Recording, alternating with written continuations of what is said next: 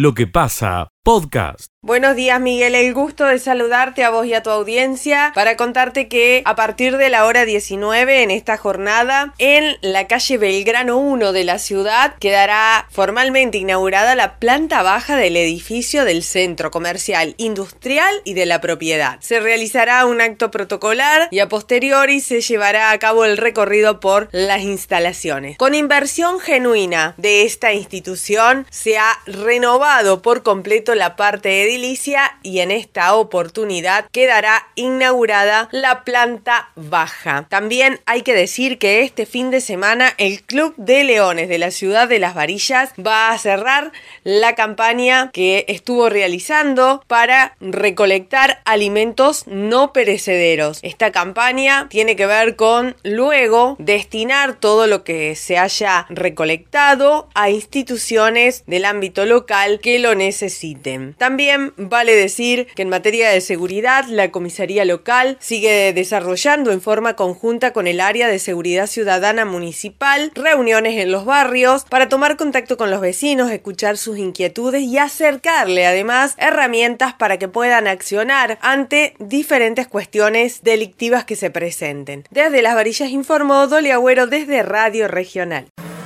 Escucha lo mejor de lo que pasa.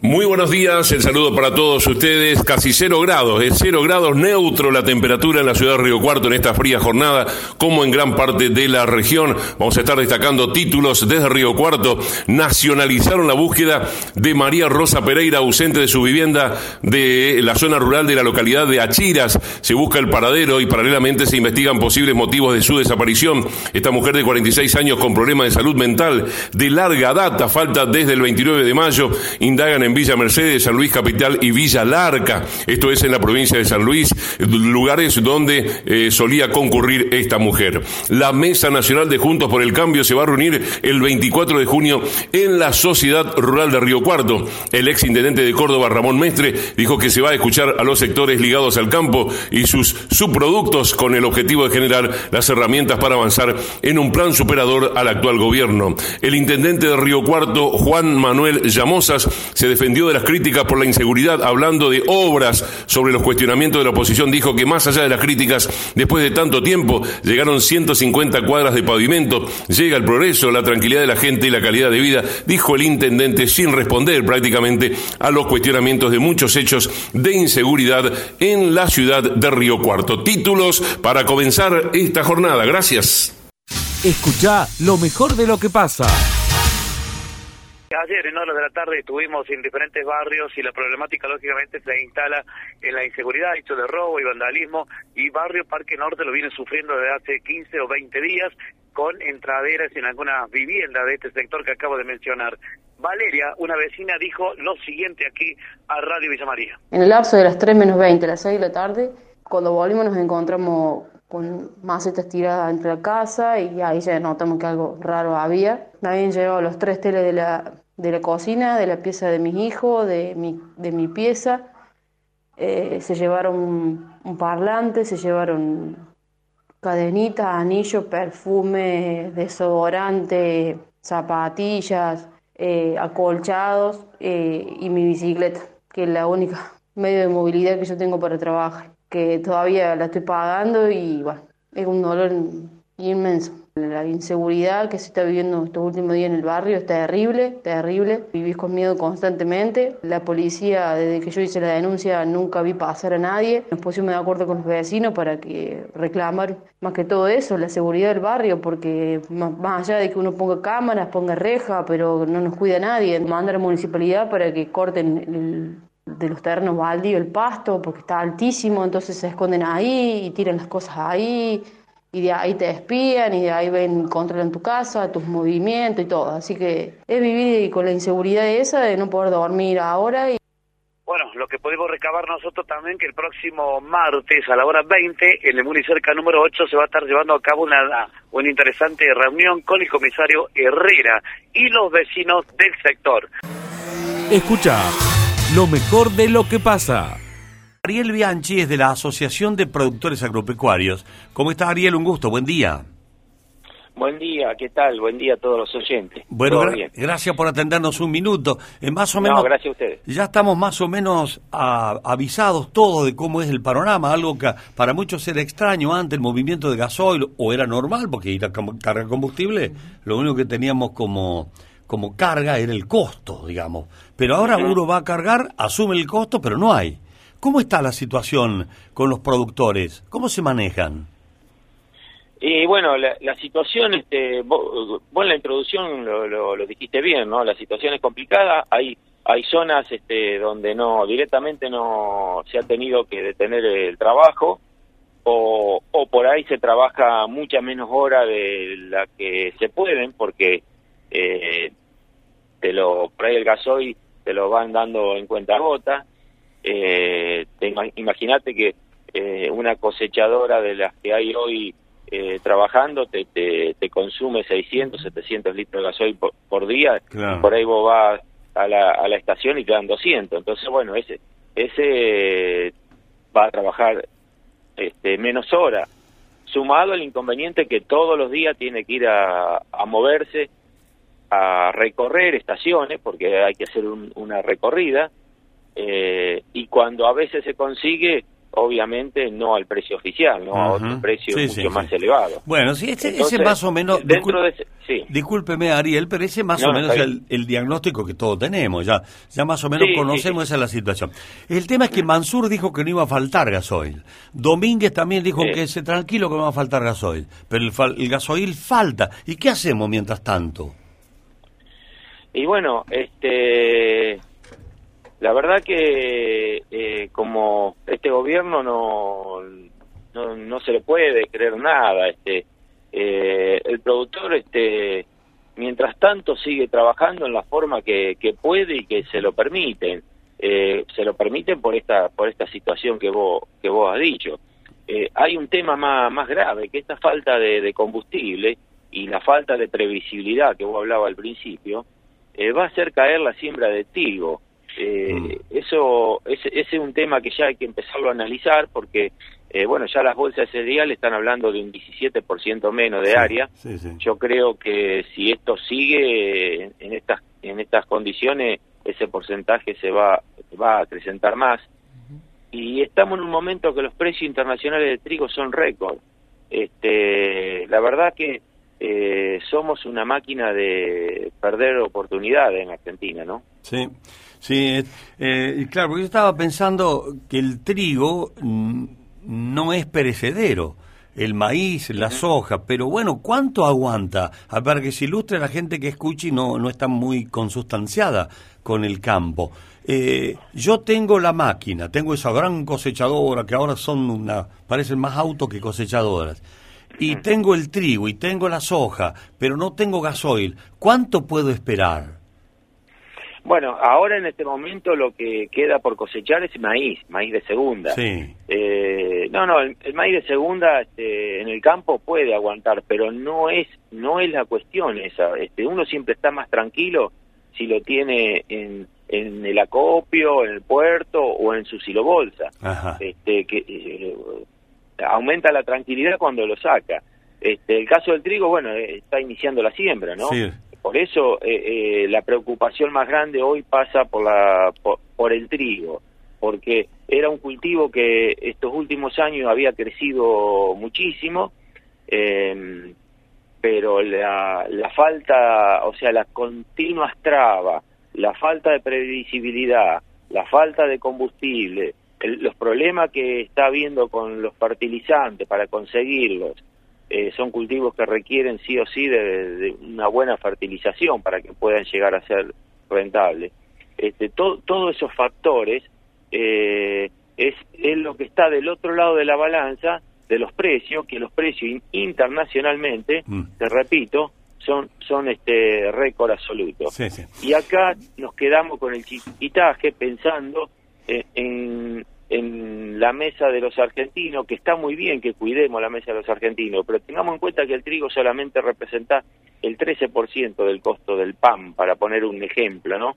Entonces, eh, solamente por esa por- pequeña porción estamos destruyendo un ingreso de que, que, que para el país sería importantísimo de millones de dólares. Qué macana. Cuando empieza a salir sopa, chorro para que comamos, vamos, nosotros ponemos tenedor en vez de cuchara. Sí. Eh, Sí, Eh, buen ejemplo. Eh, tal cual, es así. Escúcheme, Es así. a- Ariel, escúcheme. eh, hemos leído, por ejemplo, hemos escuchado que los productores agropecuarios, ustedes que están asociados, eh, pueden hacer alguna manifestación. Para terminar, dígame qué hay de cierto de eso. Bueno, hay sí hay un este hay grupos de productores que están este llamando a un a un paro. Eh, bueno, es eh, es una iniciativa de ese grupo que creo que eh, todo eso va a haber que irlo conversando. Yo creo nosotros desde la asociación creemos que que alguna medida hay que tomar, algo tenemos que, que hacer, mo- seguir movilizándonos. Este, bueno, la última gran movilización a Buenos Aires fue eh, fue este, impactante. Eh, creo que hay que seguir con esa, creemos que hay que seguir con, con, con esas medidas mecánicas.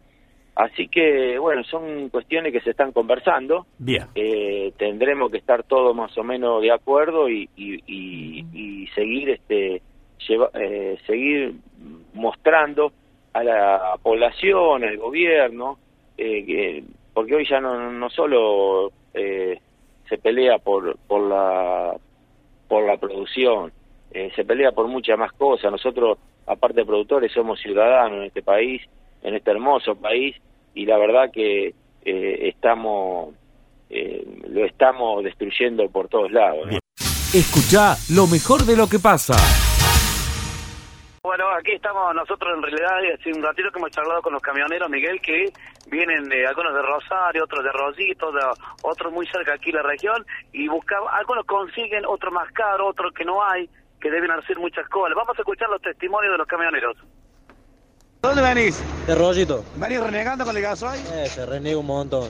De que no hay, no se consigue en ningún lado. ¿Y ahora cuándo cargaste la última vez? Anoche. ¿Cuánto cargaste? Eh, cargué 20 lucas. ¿A dónde? Tres horas esperando para cargar. Ahí en el fuerte. Terrible. No, se, No se consigue en ningún lado. en ningún lado, papá. Charlamos con otro camionero. Buen día. ¿De dónde venís? Vengo de Rosario. ¿Venís cargando bien? ¿Combustible? ¿A qué precio? Eh, sí, eh, hubo un tiempo que hubo escasez, pero ahora por ahí se consigue, por ahí no. ¿Y ahora cargaste la última vez bien? Sí, sí, por lo Aquí Hablamos con otro camionero que viene de Rosario. Buen día. ¿Venís renegando? Sí, no hay combustible en ningún lado. No hay en ningún lado. Soy de Hernando, no, no hay. No se consigue. ¿Cuánto conseguiste la última vez y cuánto cargaste? Eh, ayer echamos 100 litros. 100 litros la ida y 100 a la vuelta y un poco que conseguimos por ahí, pero poco. Contale la audiencia qué recorrido haces. De Hernando Rosario estamos haciendo. Estamos llevando más ahí. ¿Están trabajando cada vez menos por el gasoil? Sí, sí, no hay combustible por ningún lado, no se consigue. ¿Y cuánto lo están pagando?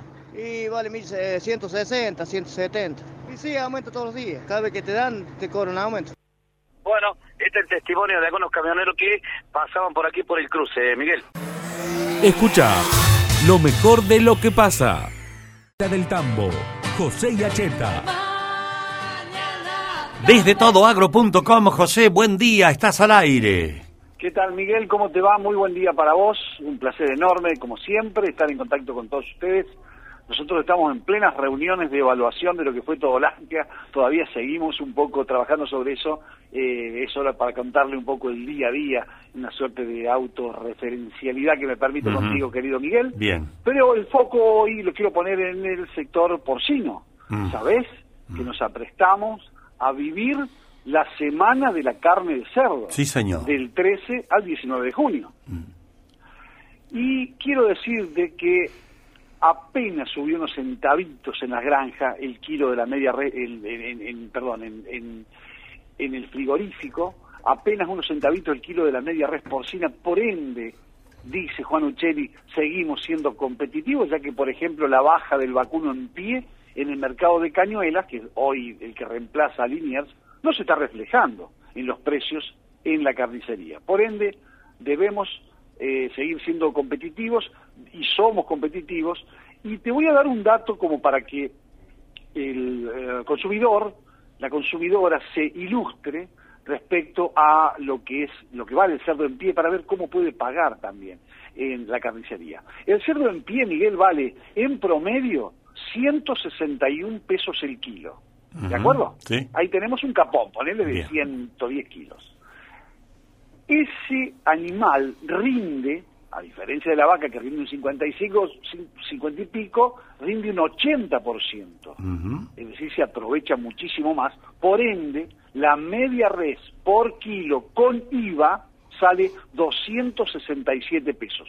Eso es lo que sale el kilo de carne porcina de un animal que se va a ofertar. Después se hacen los cortes, pero es para que alguien tenga una dimensión de lo que vale. Estamos en tiempos en donde los márgenes están ajustados para todos en tiempos donde los bolsillos están flacos para o para al menos para mucha gente, algunos no, algunos les va muy bien con toda esta crisis, pero bueno, para la mayoría de los mortales, la gente de a pie es para que tenga en cuenta que tiene que defender los pocos pesitos que tiene en el bolsillo y acá le estamos dando herramientas. Correcto. Y, y bien claras las herramientas, porque uno no conoce, la mayoría de las personas no conocemos ese dato que has ventilado. 200, ¿cuándo? 267 el kilo.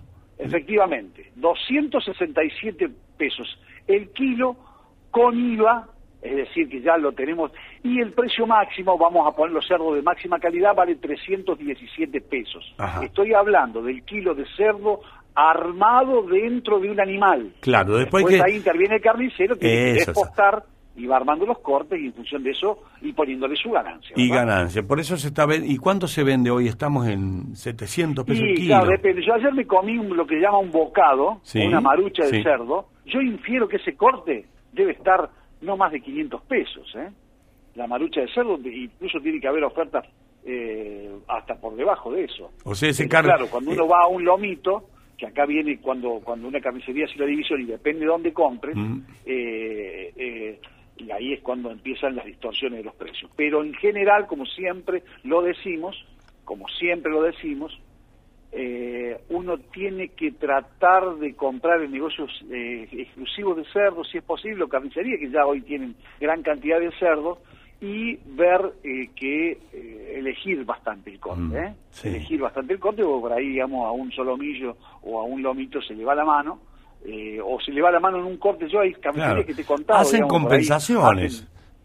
sí, le llaman, por ejemplo, a, uno me llamó la atención a mí un corte americano que es eh, de la costereta pero cortada eh, longitudinalmente que vale mil pesos y la costeleta vale 600 pesos. Es una cosa insólita. Pero me llevo la costeleta, ¿sabes? La plancha, qué rico. Claro, la, cortamos, la cortamos, digamos, eh, este, verticalmente, por así decirlo, y es lo mismo, es, la misma carne. Bueno. Porque es cortada de una manera o de otra. Pero bueno, en eso hay que tener mucho cuidado, ser inteligente para comprar y siempre saber y ver que por lo menos promedio el kilo de carne de cerdo debe costar un 20% menos que la carne bovina.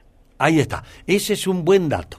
Eh, carne de cerdo generalmente un 20% menos que la carne vacuna. Es un buen dato ese, José. Algunos se animan a decir un poco más, pero vamos a ponerlo ahí de forma tal de darle una suerte, digamos, de margen, como para que alguien que venda el combo vacuno más cerdo, eh, eh, digamos, tenga la, la, posibilidad de seguir proveyendo carne de, buena calidad, pero a valores razonables, que es lo que siempre buscamos máximo en estos tiempos, Miguel. Bueno, muchas gracias, José, que tengas un feliz fin de semana, buen programa mañana a la mañana en esta casa.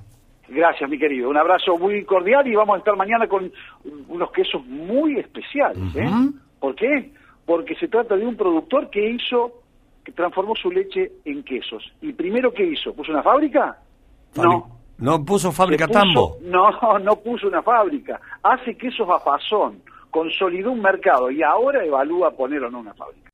Escucha lo mejor de lo que pasa. Eh, ya, ya está Natalio sentado. ¿Cómo estás, Natalio? Un gusto. ¿Qué tal? ¿Qué tal, Miguel? Muy bueno. Eso es decir, hola, Natalio, ¿cómo estás? Queda medio como eh, improlijo para un locutor llamarlo, por más que uno sea amigo, estamos al aire, ¿no? Uno está, está acostumbrado al nombre nombre de, pila, porque aparte es particular, o sea, cuando dicen Natalia me tengo que dar vuelta porque no son muchos los que se van a dar vuelta. sí, es no es como un Pablo, como un José, como Sí, no es, muy, no es demasiado común, aunque los hay y notables. Natalios, ¿no? Y creo que vos estás en la galería de los notables. No, no. no. Póngame en la galería de los, de los que trabajan. Yo a mí me gusta el trabajo y bueno, y creo, creo que se logra mucho en pos del esfuerzo y del compromiso, ¿no? Y creo que eso es lo que, lo que hay que tratar de tener con lo, con lo que uno asume, ¿no? Con los desafíos que uno asume, es tener el compromiso y, la dedicación y el esfuerzo. Obviamente hay siempre más condimentos que se tienen que dar, pero creo que esos son también Bien. parte esencial. Bueno, eh, tener al intendente de cualquier ciudad, cualquier pueblo en, en la casa es un momento particular, porque en, eh, vos comprendés que haciendo la radio con esta dinámica, eh, los oyentes re- responden a todo y se prenden de todo. Esta mañana se armó lío entre el campo y la ciudad, como siempre, ¿viste? Bueno, la terminamos porque si no se iba a ser una cosa. Y cada vez que decís algo de Villanueva, decís algo de obviamente que repercute. Yo primero te pido, Natalio, una definición general y con eh, la objetividad que te caracteriza, con el sinceramiento que te decía. ¿Está bien Villanueva? Del 1 al 10. Bueno, me, me, me hace poner colorado porque ¿Por digo, qué? como- no, porque digo por ahí eh, uno obviamente que yo creo creo que está bien, creo que está de, de la, de la mejor manera posible que puede estar, porque si no estaría haciendo algo para, para, para cambiarlo, ¿no? Bueno, Eh, estará un 8, un 7, un 5. Sí, yo, yo la, la verdad que mm, eh, no sé si calificarla de- Por número. por número, pero sí creo que, que- que estamos bien, estamos en, en- en- en uno de los mejores momentos históricos de la, de la ciudad por el, por el desarrollo, por la autonomía que, que- que ha, que ha agarrado. O sea, yo vengo de, de procesos donde, donde el municipio no, no, no, no podía pagar sueldo y hoy tenemos un municipio que hace obras eh, con, fondo, con fondos propios y hablamos de, de obras importantes, relevantes. Entonces creo que eso habla a la clara de que se está mejor. O sea, ojalá que que, que podamos seguir por, por la senda este, que se pueda seguir progresando la ciudad, que podamos seguir teniendo el desarrollo que, que estamos teniendo. Sí. No solamente la ciudad de Villanueva, yo incluyo también a Villa María, porque creo que hemos, hemos entendido Ajá. de que esto es- de que Sí, somos un conglomerado que ¿Están tenemos grabando, que... ¿Están grabando, chicos? Escuchen porque está haciendo una confesión importante el intendente Villanueva. A ver. Yo creo que tenemos que entender esto como una, una región y no hay manera de que, de que a uno u otro le vaya bien si, si no están bien los dos. Entonces creo que es importante de que entendamos esto como, como que se tiene que trabajar de manera articulada, de, manera complementaria y no ser una competencia. A mí me, me tocó ver eh, durante mucho tiempo que parecía que, el, que era una competencia entre qué hacía uno y qué hacía otro. Y creo que a partir también de la, de la relación que, que yo tengo con, con Martín, de poder hacer un, un complemento, un trabajo mancomunado en conjunto, cada uno con sus matices, con sus cuestiones particulares también obviamente, pero eh, en la manera que lo podamos trabajar de esa manera creo que potencia a una región que es sin lugar a duda una de las más pujantes que tiene la provincia de Córdoba, ¿no? Y que, Sí, y sí, que estamos sí. en un, en un centro estratégico desde lo geográfico y eso se está capitalizando. ¿Y, se- y cómo se capitaliza? No solamente por el accionar político, también hay un accionar desde, lo, desde lo privado que, que empuja, que, que lleva para adelante. Yo no, no tuve la, la posibilidad de escuchar, porque hoy estuve haciendo un recorrido por, por varios medios de, de- de prensa, no tuve la oportunidad de, de escuchar la discusión entre lo que sería el campo y la ciudad, pero yo prefiero que no la haya, creo que tenemos que complementarnos también. Creo que si al, si al campo le va bien, nos va bien a todos. Creo que tenemos que ir a un modelo productivo, un modelo, modelo de desarrollo. Creo que eso es esencial. Y no, no, hay, no hay por qué le tengan que ir bien a uno y mal a otro, No. sino que nos vaya bien, bien, a todos. Y creo bien. que en eso también tenemos que entender que a veces para que, para que la cosa funcione, y todos tenemos que poner un poquito también de, de- de nuestra parte. ¿no? Eh, me preguntan cuándo van a terminar la la ah la, la avenida del del padre allá de ¿Padre Hugo? ¿La Padre Sí, Salvato? La Salvato, ah, ahora entendí que está tan mal. Le- se le saltó el, el corrector ahí. Eh, la Salvato, ¿cuándo la terminan? Estamos, ya estamos prácticamente culminados lo que es la, la parte de cordón cuneta. Estamos ahí trabajando ya para arrancar la pavimentación desde la ruta, desde la, la intersección con Sí. Ruta 2 o Libertad, que se llama hasta un poquito más allá, se, se empieza a llamar Avenida Libertad.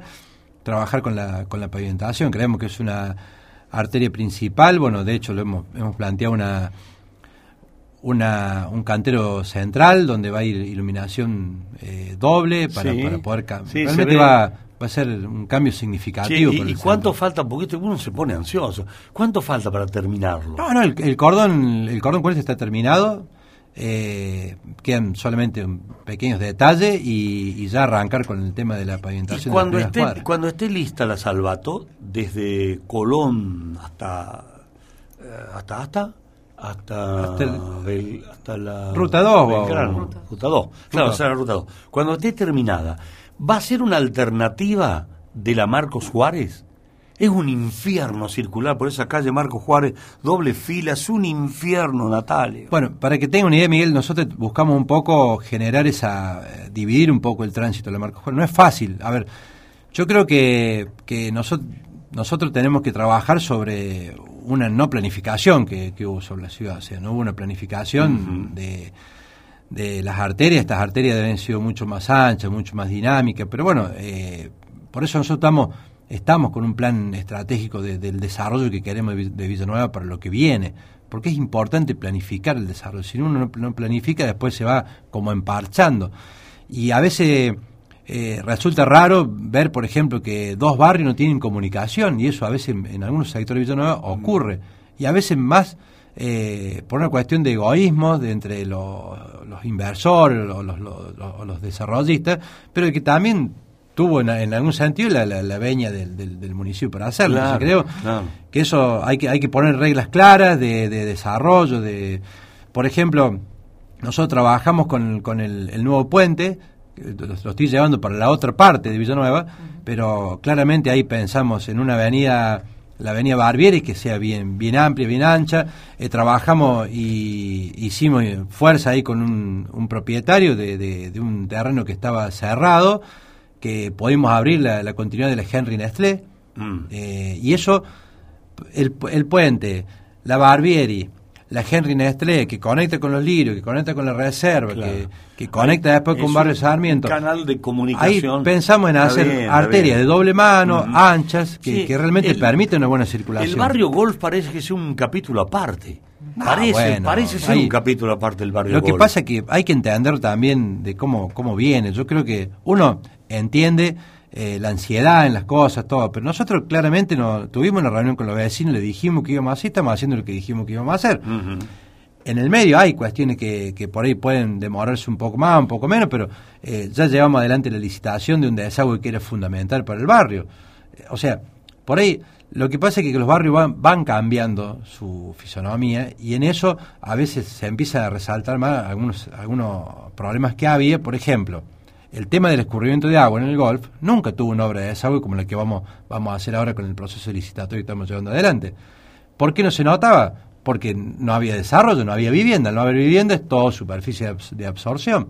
Entonces, cuando se empieza a construir, esa agua del techo empieza a ir a la calle entonces genera obviamente un anegamiento mayor y si no está la obra de infraestructura es difícil que se tenga. Ese barrio es un barrio que se loteó, si no me equivoco, por el año mil, 1970 y, mm. y algo. Bueno, había una normativa muy distinta. Pero hace 50 años, digamos. Sí, sí, Más o menos. muchísimo, mm. bastante tiempo atrás había normativas muy distintas, entonces eh, como consecuencia de eso el, barrio no, no, no, tuvo cordón cuneta, no tuvo un plan de escurrimiento, no tuvo gas, no tuvo iluminación, bueno, nosotros estamos trabajando y dijimos, vamos a trabajar, ¿cuál es la prioridad para los vecinos? La prioridad del gas, hicimos el gas. Después dijimos, ¿cuál es la prioridad del cordón cuneta? Estamos avanzando con el cordón cuneta. Estamos haciendo la obra del cordón cuneta. Y ahí en eso surge un reclamo de los vecinos del estado de las calles. Bueno, yo entiendo y tratamos de comprender eh, esa cuestión de ansiedad del vecino, pero siempre nos pasa con las obras, Miguel, que en ese proceso de transformación hay queja y reclamo, pero lo importante para nosotros es que tengamos en claro el horizonte, hacia dónde vamos. Nosotros vamos a un barrio golf con, con cordón cunete en todo el barrio, con el gas en todo el barrio, con, el, con iluminación. De hecho, tenemos las columnas ya eh, compradas y listas para poner columnas dobles en toda la avenida Barbieri, que vamos a ir con un cantero central, que también eh, está proyectado en la obra de, que ya se licitó y se está ejecutando de cordón cuneta. Bien. ¿Había algún un temita con la luz también en un momento? Bueno, eso es. una Ojo, yo, yo lo dije, Miguel, y yo creo que en, las cosas, los, errores hay que saberlos reconocer, y ahí había un error de, de parte nuestra en, cuanto al servicio, porque había una, falla, había habido un, corte de una línea de un camión que había, había desviado por el tema también de la obra que está haciendo la provincia, con el tema de, de la repavimentación de la 2, de la 4, la rotonda. Y, eso había generado un, corte de, varias luminarias en el barrio y había un sector que estaba muy oscuro. Bien. Y eso, eso es algo que se nos pasó, que cuando tuvo el reclamo, tarde, pero llegamos. Y yo creo que esas cosas hay que reconocerlas. Y en ese tarde, imagínate, la avalancha. y hoy, con razón. Sí, con Natalio, y las luces del puente, Busto, que por ahí aparecen algunos mensajes que no sé, chocan los mensajes. El otro día se armó una acá con, entre los oyentes, que la luz del puente estaba apagada. Otro decía, no, yo pasé a tal hora y estaba prendida. ¿Qué fue? ¿Hay momentos que se corta la luz del puente o no? No, no, lo que pasa, Miguel, que por ahí puede haber una, alguna, alguna falla, algún desperfecto y tienen, tienen dispositivos de, de seguridad para, para saltar, obviamente. Si a nosotros nos avisa que saltó, quizás el- solo con levantar una térmica en el en, en un tablero, por ahí puede, hacer, puede haber también una cuestión de una baja de tensión, una suba de tensión, bueno, Ajá. que puede, puede Ah, generar algún inconveniente. Y en eso, ese tablero es bastante moderno, bastante nuevo, porque es de la inauguración reciente del puente, y tiene cuestiones que, que sirven para el cuidado de, de la, de, la, de la iluminación del puente. Entonces, por ahí ante algún desper- desperfecto puede generar una, una que salta y hay que ir a abrir el tablero y, volver Está a encender. se entiende. En las opiniones de los oyentes encontrarás de todo, algunas que son con intención política, otras que son sinceras, pero bueno, hay que darle chance a los oyentes. Dice, Gralia dice que estamos bien y la ciudad está sucia en todas las cuadras, pero automáticamente otro dice, yo le pongo un 8 a la ciudad. Mira qué contraste ahí, ¿no? No, por eso digo que a veces también tiene que ver con, con la con las sensaciones, con los sectores. Nosotros tratamos de, de llevar adelante una gestión integral. A ver, eh, también estamos en una época de, de- de mucha hoja, no, Mm. y obviamente que eso eh, se siente, se re- repercute, y, a veces son lo- lo- los momentos, pero estamos trabajando eh, permanentemente con la limpieza de la ciudad. Tenemos hoy un recorrido programado que como, como nunca, que se cumple, que se lleva. Pero también, digo, la ciudad es- está sucia y la ciudad no se ensucia sola. O sea, también tiene que haber un, un compromiso de parte de, de lo- de los vecinos, porque a veces parece que el problema del vecino pasa hasta que saca la ramita de afuera de la casa. Y la realidad es que la ordenanza dice que eso no se puede hacer. Entonces, creo que tenemos que empezar por hacer un análisis también de cuál es nuestro comportamiento como, como, como sociedad, como vecino, y respetar las ordenanzas también. Yo no puedo sacar una poda porque se me ocurrió podar hoy, porque si no- lo tengo que programar con la Secretaría de Obras Públicas y con el sistema de recorrido que tenemos para la Junta. Y si no, la, la ordenanza dice bien claro que tienen que sacar la poda, llevarla y, y- y llevarla a un lugar donde, donde indique el municipio. Natalio, de hecho, eh, hay un barrio que también, eh, repasando un poco los mensajes, siempre eh, es motivo de alguna queja o algo que es el Portal del Sol.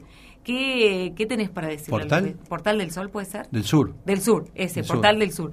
Eh, ¿Qué tenés para decirle a los vecinos? No, principalmente, bueno, que, que también es un desarrollo que está bastante alejado, que pasó a formar parte ahora del eje municipal, que estamos trabajando en mejorarlo, o sea, y, y obviamente lleva tiempo las transformaciones de, los de los sectores. Y, y también puede, puede haber reclamos en cuanto a algunas cuestiones, pero hemos estado siempre estando con... eh, Yo he ido a reuniones en el lugar, todo. Lo que pasa es que a veces a ver, son muchos los vecinos que, que viven y por ahí encontrás criterios muy muy disímiles. O sea, vos empezás a pavimentar una cuadra y te salta uno y te dice, acá no hay que pavimentar. Y vos Claro. decís, bueno, y, y, y nueve te dice que sí. Y va a haber uno que va a decir, es un desastre, no, no sirve para nada, Claro, esto no sí. está bueno. Eh, eh, es, es difícil, eh, es, como decía Miguel, te dice uno que, que es un desastre y otro le pone un 8. Acá bueno, hay uno que te pone un 9. cerremos en un O sea, que yo le pongo un 9 ahora. Pero dice, le sugiero a Graglia que una calle de Villanueva se llame Pedro Luque, Padre Luque, Padre Luque. que fue un cura que hizo historia en Villanueva. Realmente, sí, sí, sí.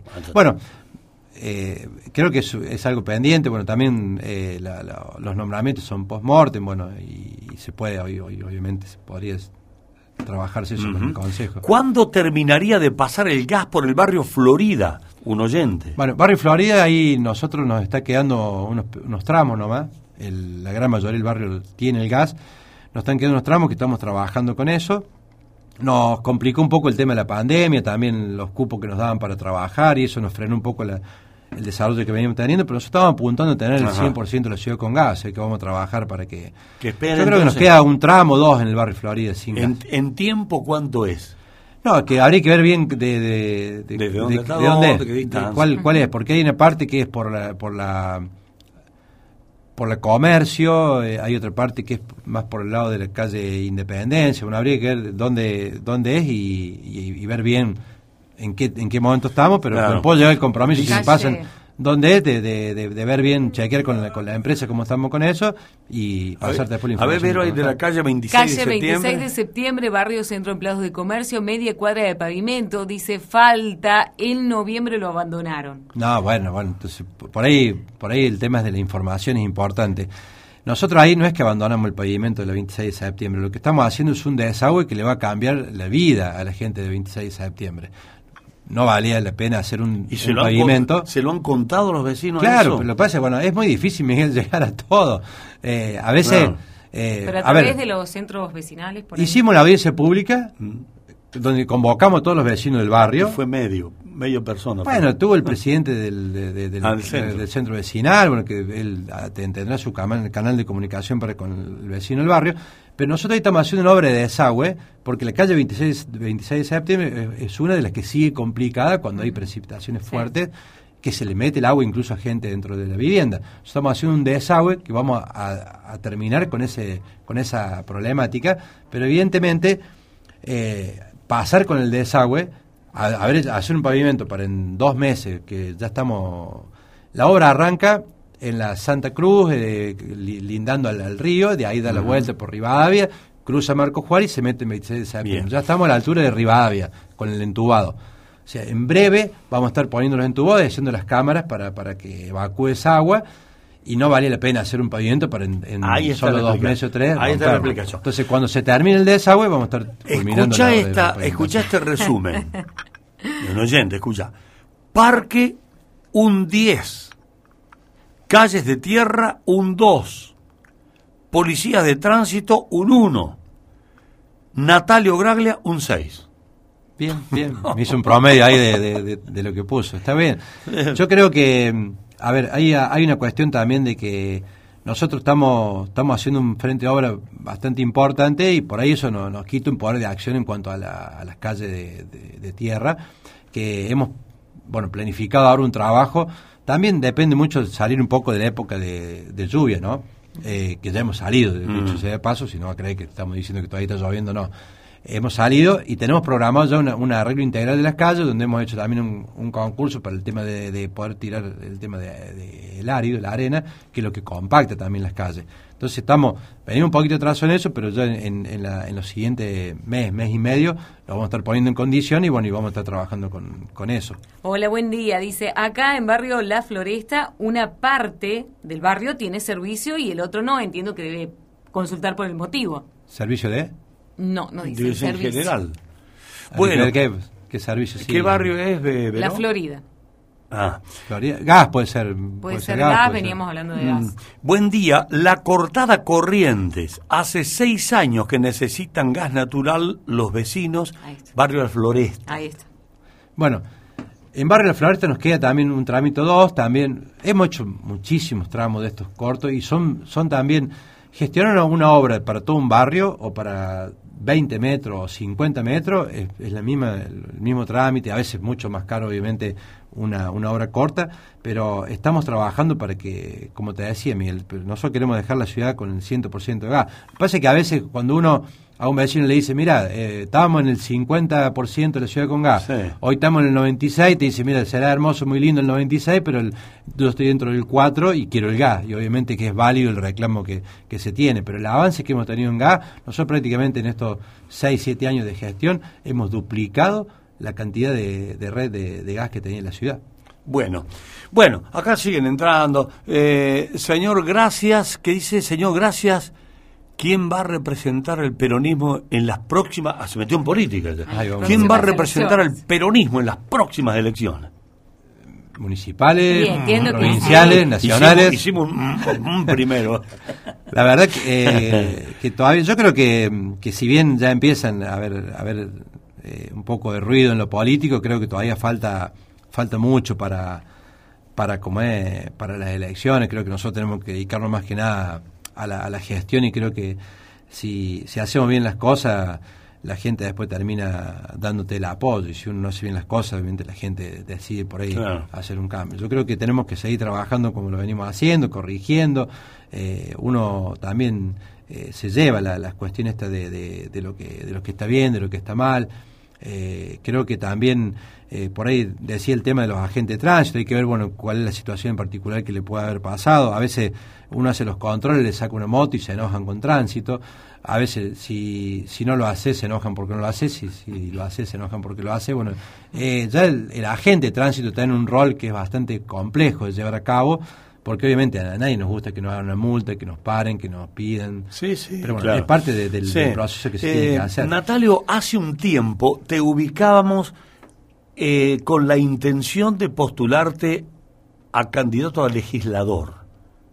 ¿Eso persiste en vos o la intendencia te sigue seduciendo? No, yo- mira, eh, por ahí empiezan esas especulaciones y yo, yo en esto, la verdad que tengo tengo idea de, de- de seguir trabajando y creo que en la medida que uno, uno lo pueda hacer se pueden ir, ir dando la, la apertura para, para esos nuevos desafíos, ¿no? Y creo que que uno uno tiene tiene que generar ese, ese trabajo. De hecho, Mm. nosotros la semana que viene vamos a tener una reunión de la comunidad regional, vamos a trabajar fuertemente con, con la comunidad regional, con todos los inten- intendentes de- del, del departamento. Y creo que, que un poco lo- lo- los logros para mí tienen que ser en base también a, a los resultados que uno tenga y, la- a la capacidad de gestión que tenga y a la capacidad de, de- trabajo que tenga.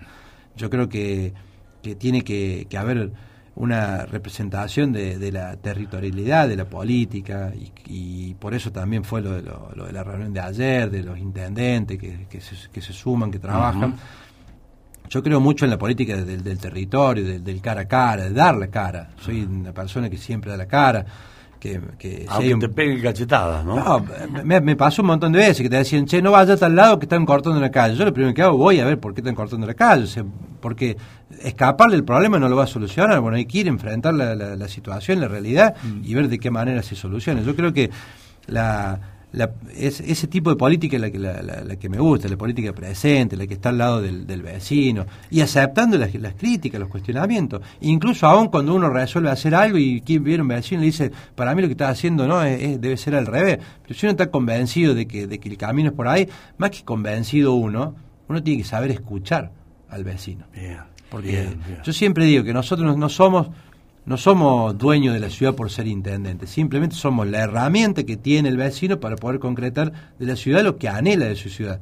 Y lo que tenemos que saber, más que nada, que a veces cuando uno se siente en, el sillón de, de la municipalidad, cuando uno se sienta ahí, es saber escuchar y no creerse el dueño de la, de la Bien, pelota. bien, Yo esa creo frase, que bien, cuando bien. uno tiene la posibilidad de, de escuchar, de interpretar, seguramente es difícil, como, como te decía, conformar a la totalidad, porque a veces va a haber un- una obra que vos vas a plantear y va a estar el 99% de acuerdo, pero hay uno que va, va a estar en desacuerdo. Y no porque haya un desacuerdo vamos a dejar de hacerlo. En sociedad se tiene que funcionar y trabajar de la manera en que la mayoría lo, lo, lo El- demanda, el ¿no? bien Porque si común, no, famoso sería muy bien difícil hacer las cosas. siguiendo con la política, te hago dos en una. Sí. Eh, ¿Qué intenciones con la comunidad regional por un lado y por el otro si ves como un futuro candidato a tu hermano, a, tu- a Franco?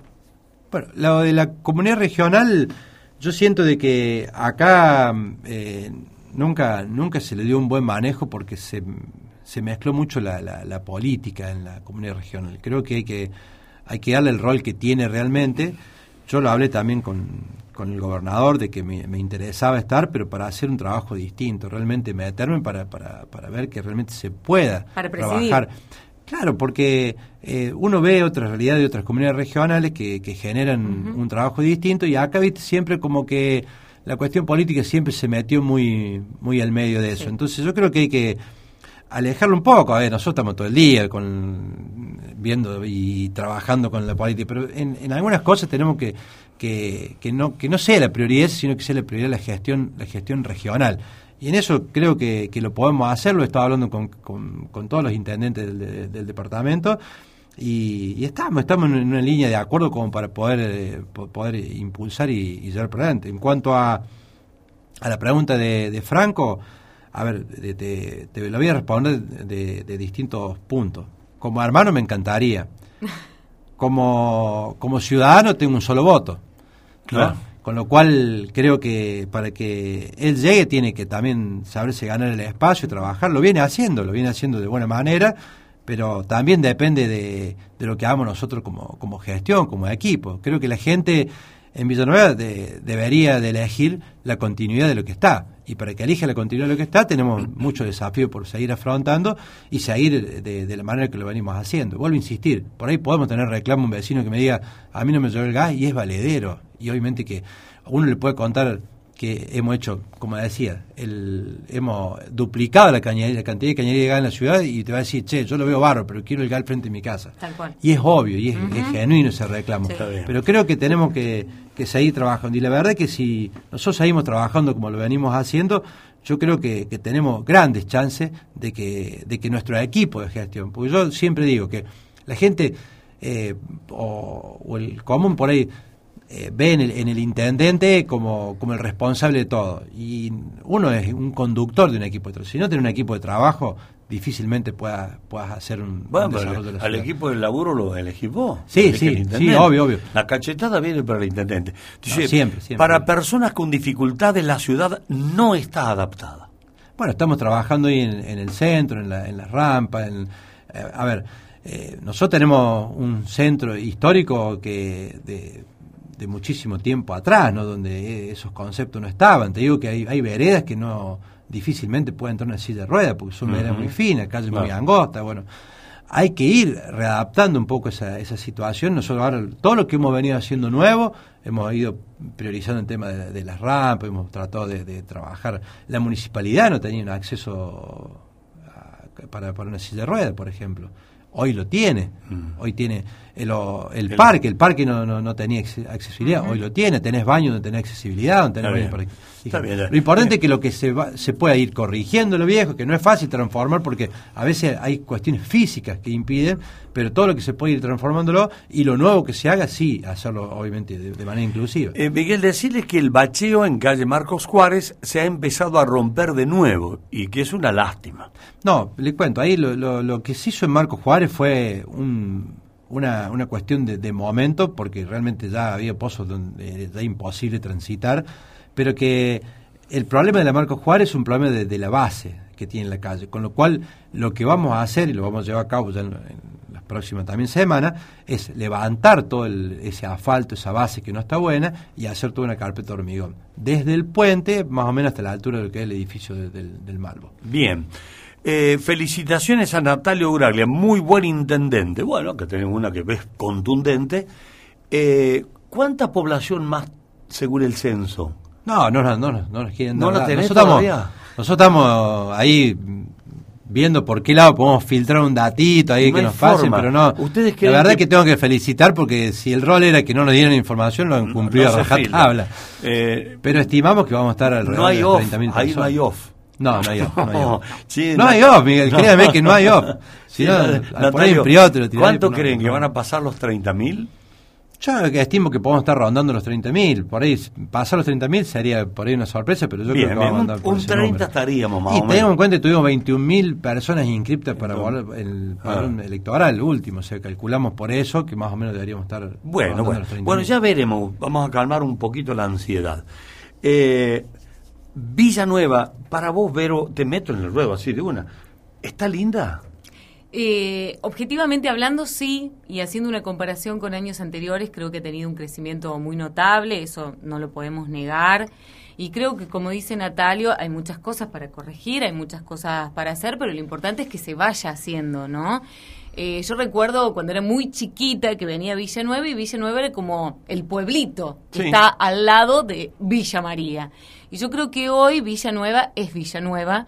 Y, Tiene más entidad. Sí, y es reconocida como Villanueva y no como el pueblito de al lado Sí. o como el conglomerado. Y me parece que eso es muy notable. eh, eh, mm, representa mucho trabajo, pero eso, bueno, no es para dormirse en los laureles, sino Sí, para sí, seguir sí. trabajando, ¿no? Sí, representa, un- muestra un enorme Sí. crecimiento con un centro que no lo pueden despegar.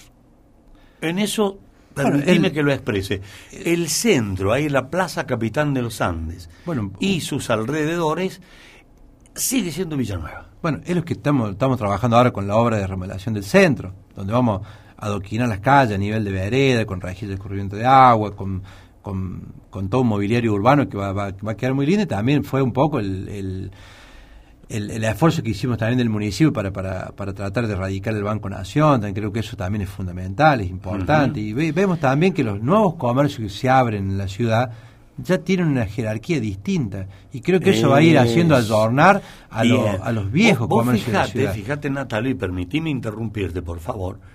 Eso de la jerarquía, lo, jerarquía en, en, el sentido de, eh, de una urbanización diferente, ¿no? Para tomar un café en el centro de Villanueva, tenés un solo lugar. Frente a la plaza, ¿no? Un solo. Dos, dos, dos. Hay dos ahora. Mejor matar el Club Allen. Claro. Bueno, está bien. Dos, si querés tres, ponel. Pero lo, los cafés y boliches que, que se muestran bien a, porque tienen una, eh, una infraestructura, una posibilidad de mostrar algo de infraestructura diferente, están sobre la Carranza.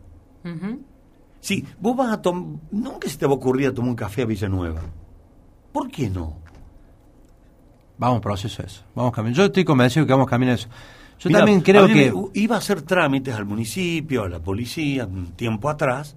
No, no había donde tomar. Y no había donde tomar un café. Pero caramba, me tengo que volver a tomar un café. Yo, yo creo que, que también son, son procesos. Y a veces uno, uno puede analizar de cómo estamos, pero también es importante saber de dónde arrancamos.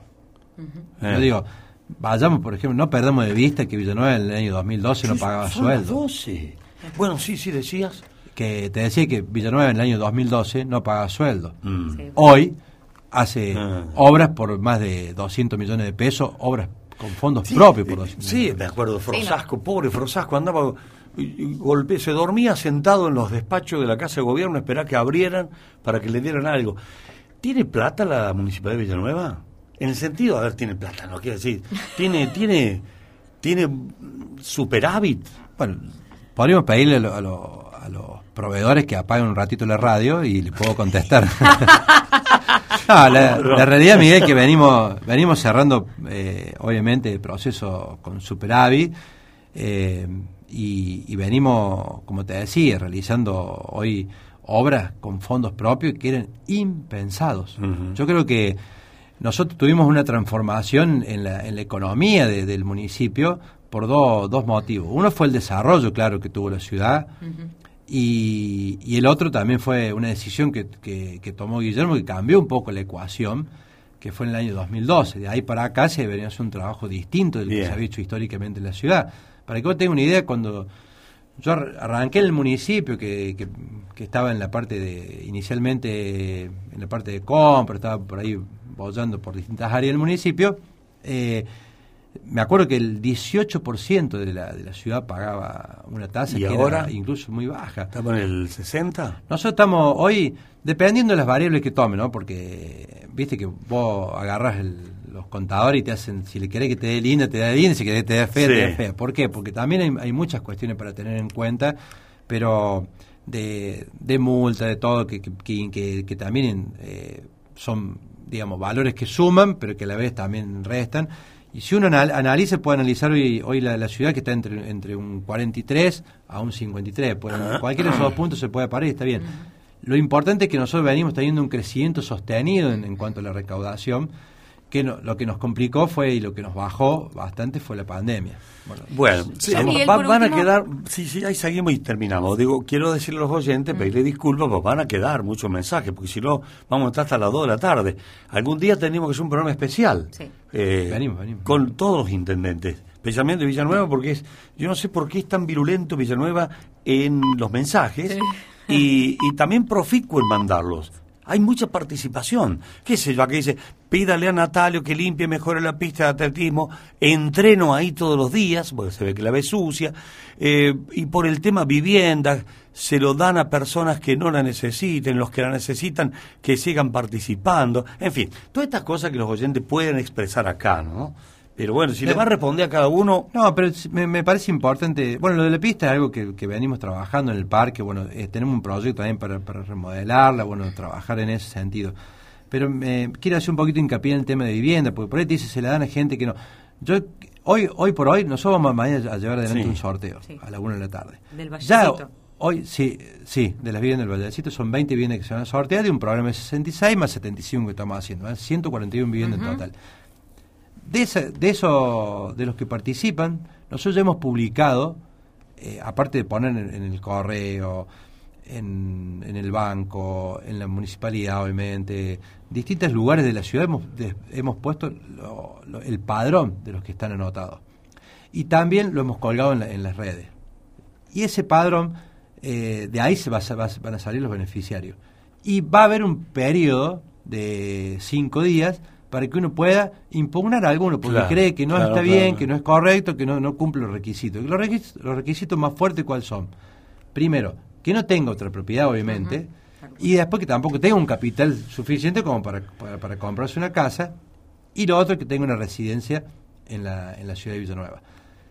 Si alguno cree que uno de los beneficiarios no cumple con eso, va a tener la posibilidad de hacer la impugnación por mesa de entrada, que lo vea bien transparente, sí, somos el sorteo con un escribano, o sea, porque después pasa siempre, hace un sorteo y dicen, y se le dieron a tal. No, salió sorteado. Sí, sí, después del, ese concepto de la sociedad argentina en general, que siempre le damos más importancia a la trampa que al pliego. Y sí, pero se la dieron, y le dio dos casas a tal y el otro, ¿viste cómo progresó el secretario? Y sí, de que está ahí. Tenemos esa tendencia. Miguel, yo te, digo una si yo agarro, eh, nos compramos, suponte los dos, el mismo celular. Yo saco una foto y digo, mira el celular que me compré, y vos sacas una foto y pones el celular que te compraste el que está en relación a la política va a decir, ahí ya está metiendo la mano todo, Y a Miguel sabe que le van a decir, qué bien, felicitaciones, me encanta el progreso, que vaya bueno, bien pero también tienen que hacer una autocrítica, porque muchos no, obvio, pero no, no, no, no, obvio, sí, pero es la realidad con la que convivimos. Hoy, hoy nos pasó con el, esta mañana nos pasó Más que, digo, que haga la autocrítica y que le tengan que hacer, ¿no? por eso, pero, la política eh, está manchada. los políticos somos producto de la sociedad en la que vivimos. Esta mañana con el gasoil nos pasó. Sí porque no hay gasoil, ¿viste? Ah. Entonces ya saltó uno y dice, sí, pero yo soy, quiero que era contratista, no sé qué Yo consigo gasoil porque voy al mayorista.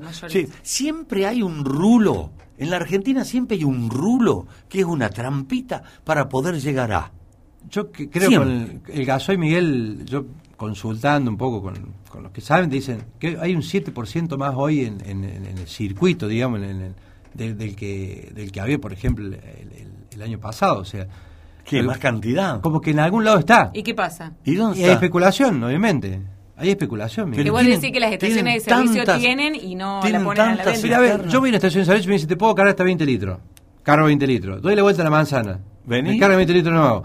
Doy la vuelta a la manzana. Cargo 20 litros nuevo. O sea, ¿tenía para llevar el tanque o no? Tenía. Pero bueno, hay una disposición obviamente para para para, para un regularlo, de la empresa que dice afloja porque no digo que sea la estación de servicio porque quizás a la estación de servicio no se la trae que se la tiene que traer pero que en, la rueda está el gasoil está si no hay, no habría. Ay, Dios. Miguel, si no hay, no habría. Con respecto a los no es que yo busco la forma y consigo. Si no hay, no habría. ¿Cómo es? Claro. Claro que si no hay, no hay, no hay. No hay. Si no hay, no hay.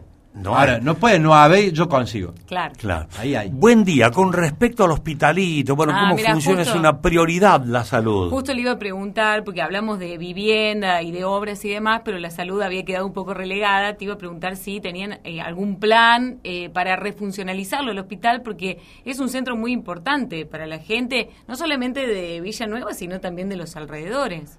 No, no solo la refuncionalización, nosotros venimos haciendo una, una, descentralización de la salud en Villanueva. Lo que pasa bueno, la, pandemia nos, nos, pateó el tablero. Nosotros ya habíamos abierto un, una, en el SIC, Barrio Los Olmos, habíamos abierto un consultorio también allí para que se atendiera. Bueno, esto no, nos ha costado muchísimo, estamos todavía eh, lidiando con, con, lo de la pandemia, o sea, digo, no nos relajemos que no se terminó, hay que seguir vacunándose, hay que seguir siendo responsables en ese sentido. Estamos bien como estamos porque la población en su, mayor, en su gran mayoría decidió vacunarse. Y obviamente que, que, de hecho, esta semana tuvimos una reunión con la Secretaría de Salud donde, donde planteamos un poco esto, planteamos ya empezar a, hacer, a trabajar en salud en, en, un punto post, post pandemia, ¿no? Que, que, podamos un poco recuperar mucho de lo que, de lo, de lo que hacíamos. Tuvo el recurso, estuvo muy destinado al cuidado y a, y a, lo que tuvo que ver con la, con la pandemia y, y, en eso también nosotros tenemos un proyecto de, ¿Lo piensan en más grande del hospital? eso te decía, tenemos un proyecto ya de, una ampliación del hospital que, que, bueno, está ahí como proyecto, hay que buscar el tema de la financiación, pero estamos trabajando en eso también. Queremos separar la parte de guardia y la parte de atención y hay un proyecto lindo, interesante, que se haría el desarrollo sobre calle, sobre calle eh, Buenos Aires. De todas formas, yo insisto con esto, es muy importante que empecemos a trabajar en la descentralización también, porque eso no se va poniendo grande bueno, y, es difícil llegar, eh, que, la gente pueda llegar a todo el lugar. Y después también lo otro que, que, que, también tenemos que, tener en claro que, el hospital también Pasteur tiene que dar una respuesta no solamente a Villanovense, sino también a Villanovense y a toda la gente de la región, y, a veces eh, te piden cosas que, que son imposibles que el municipio las pueda tener, porque los tiene ya un hospital regional y bueno, hay que, hay que articular con eso y entender un poco también el funcionamiento. Bueno, pues qué, qué pena que tenemos que terminar, ¿no? Porque se nos fue el tiempo. Nosotros dijimos, vamos a hacer un dato con Graglia, qué sé yo, cinco minutos, siete minutos, hace más de media hora que estamos. Encima el tipo es afable. Es, un, político que, que te transmite, ah, viste, tranquilidad, podés conversar, porque se sientan otros ahí que mamita querida, ¿eh? No, yo, mira, yo, hay otros se sienten y te miran por arriba de esto, pero por ahí arriba te miran. Ay, si le lleva alguna pregunta. Bueno, yo, yo siempre, siempre lo dije y, nunca me van a escuchar venir a la radio si no me pregunten de esto, no me pregunten del otro. Y a veces te dicen, hay una crítica, bueno, que me la digan sí, no tengo problema. Porque... pero ya, ya lo has demostrado con el problema. Bueno, vamos a tomar nota de todo esto y te lo pasamos por privado porque si no nos vamos a tener que hasta mañana. Pero de acá, qué sé yo. Y, otro que dice, como alimentando el concepto de, de colaboración, yo felicito al que tiene a, mi lado la casa más linda, más grande, hace más lindo al barrio, dice. ¿Eh? Bueno, bueno, Natalio, eh, podemos resumir que la Municipalidad de Villanueva está cómoda.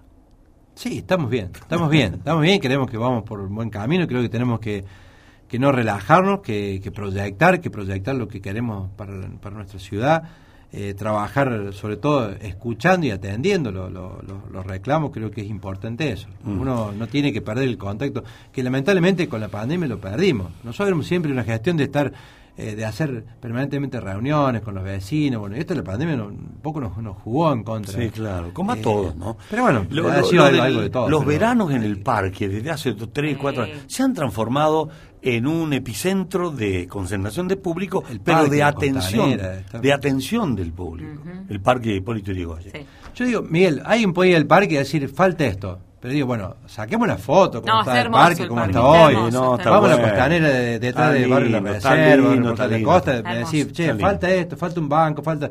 Bueno, pero hagamos como está, o sea, no se podía entrar. Hoy tenés un espacio de... Sí, hoy se puede ir con los niños, en familia. lo importante, para mí lo importante es que la gente vea y vea y, que realmente eh, pueda ser testigo de que, de que la cosa avanza. Para mí es cuando la cosa deja de avanzar, cuando ya empezamos a ir para atrás, bueno, pero... Lo importante es que se, que se pueda avanzar. ¿Te quedaste con bronca por no hacer, no poder hacer el desfile el 25? No, nos quedamos calentitos, Miguel. calentitos. Nos quedamos ahí en la, gatera, pero creo que fue una decisión más que acertada. No había. No, está bien. A ver, nosotros hacemos el desfile pensando en los niños, en la familia y no había sentido de, de, hacer que, las mamás lleven a los chicos un día que, le iban a pasar mal. Iban a ir a esperar a la municipalidad. La hacemos para, que, para, que, para que la pasen bien. Después iba, me iba a tocar estar cuidando a los chicos. muy humana, la decisión muy humana. Eh, por él, fíjate en las cantidades de nomencladores que hay en las calles, porque parece que hay algunos que no. Ah, hemos puesto nomencladores. Eh, no sé quién es, a ver, no, no, es la primera vez que escribo. Hemos, hemos puesto nomencladores. No no, no, hay un nomenclador de calle por ningún, por ningún lado. Eh, bueno, en algunos, en algunos. No, te digo que, yo digo que en ningún lado, no, yo vería que me digan la, zona, porque yo por ahí en, algunos digo, cuando hay razón hay razón, cuando no hay, no, la hay.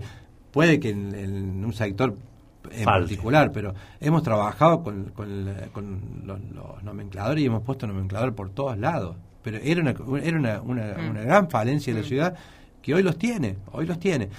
Puede faltar, obvio que puede faltar, pero por eso, por ahí es clave que nos diga dónde, pero que, que toda una zona lo tenga, ya ahí bueno. te digo que...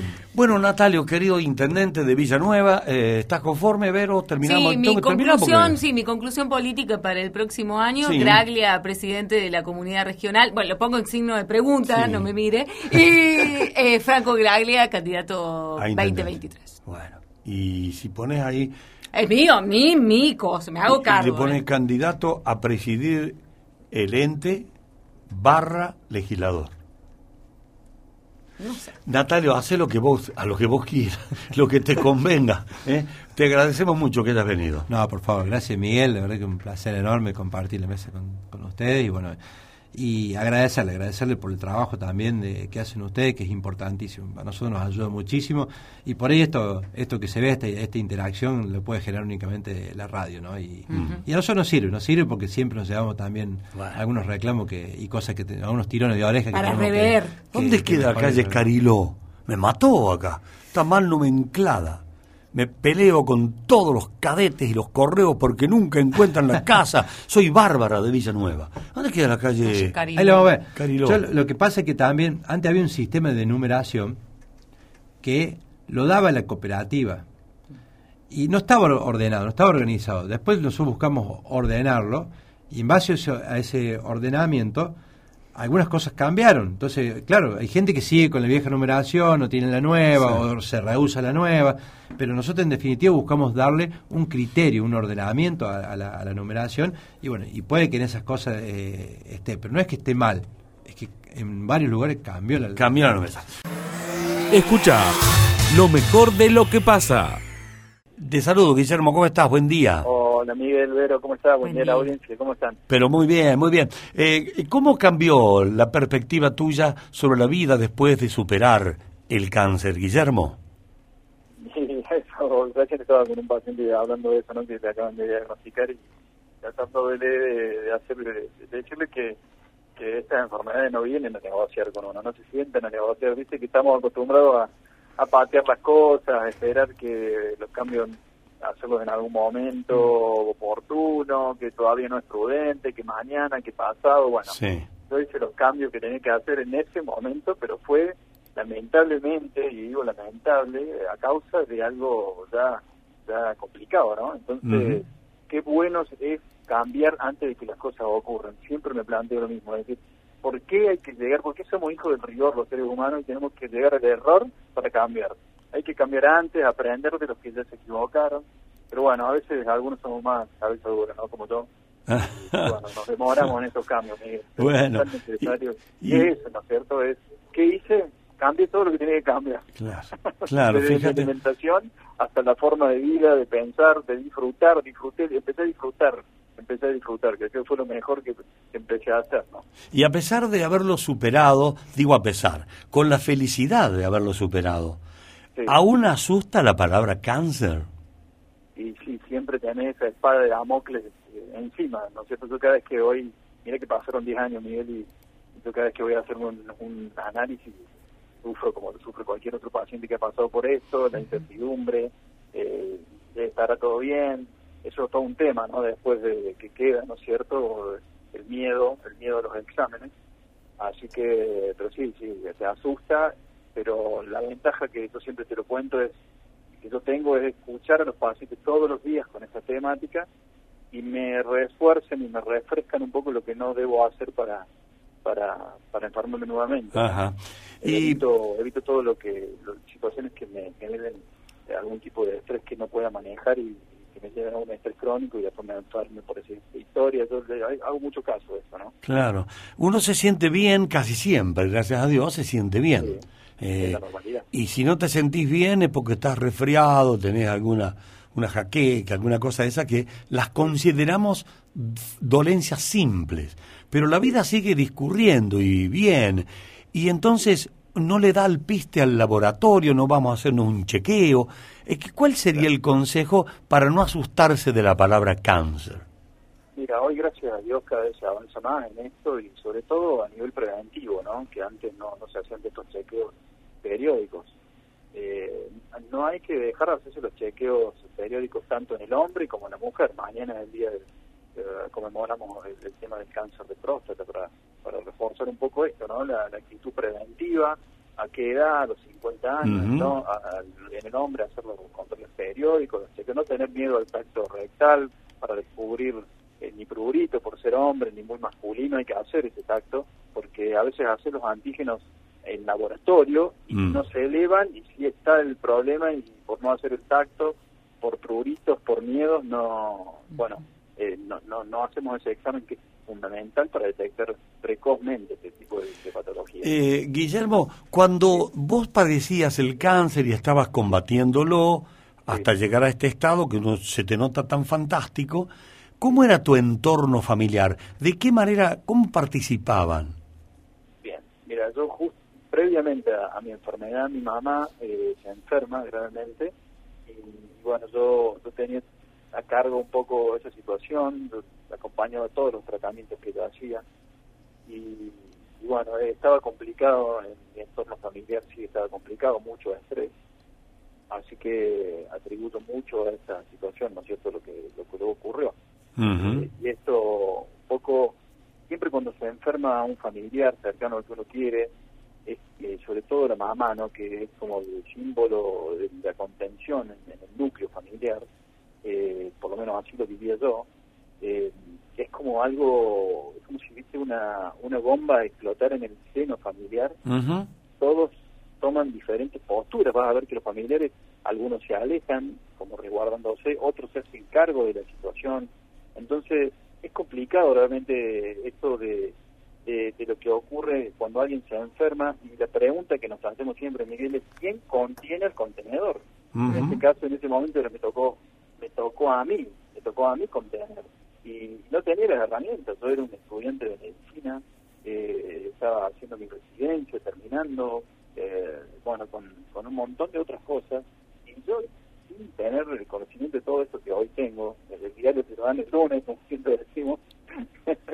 Así que, así que bueno, ¿quién contiene el contenedor? Bueno, a estos, a estos, a estas personas que están pasando por una enfermedad, eh, sabemos que tienen que ir al psicólogo, que tienen que ir, bueno, y, y, a, y a los que están acompañando al paciente, eh, ¿qué tienen que hacer? Bueno, es esto también, trabajar con algún psicólogo, con algún terapeuta, que eh, ir a, a hacer, eh, descargar esa ansiedad, esos miedos, esas tristezas que nos generan la enfermedad en el entorno familiar, ¿no? Y claro. así estar enteros para acompañar realmente y contener el que está pasando la enfermedad, ¿no? Van a verte muchos pacientes oncológicos porque eh, en integrales atienden esto y vos personalmente. Digo, ¿encontrás algún factor común en los pacientes cancerígenos? ¿Encuentro puntos en común? Sí, digamos, eh, algún factor común entre los pacientes. Eh, ¿Qué, qué, qué detalle podría encontrarse que se repite sí. en, en o, o, no, a lo mejor no se repite, es una ocurrencia mía esta? Sí, no, no, hay factores, puntos en común. Mira, en el 80% de esto, de, bien de consultorio de los últimos 10 años míos, que yo me dedicado a, a investigar y a, a preguntar en la clínica, en la práctica diaria, el 80% hay un gatillo emocional previo.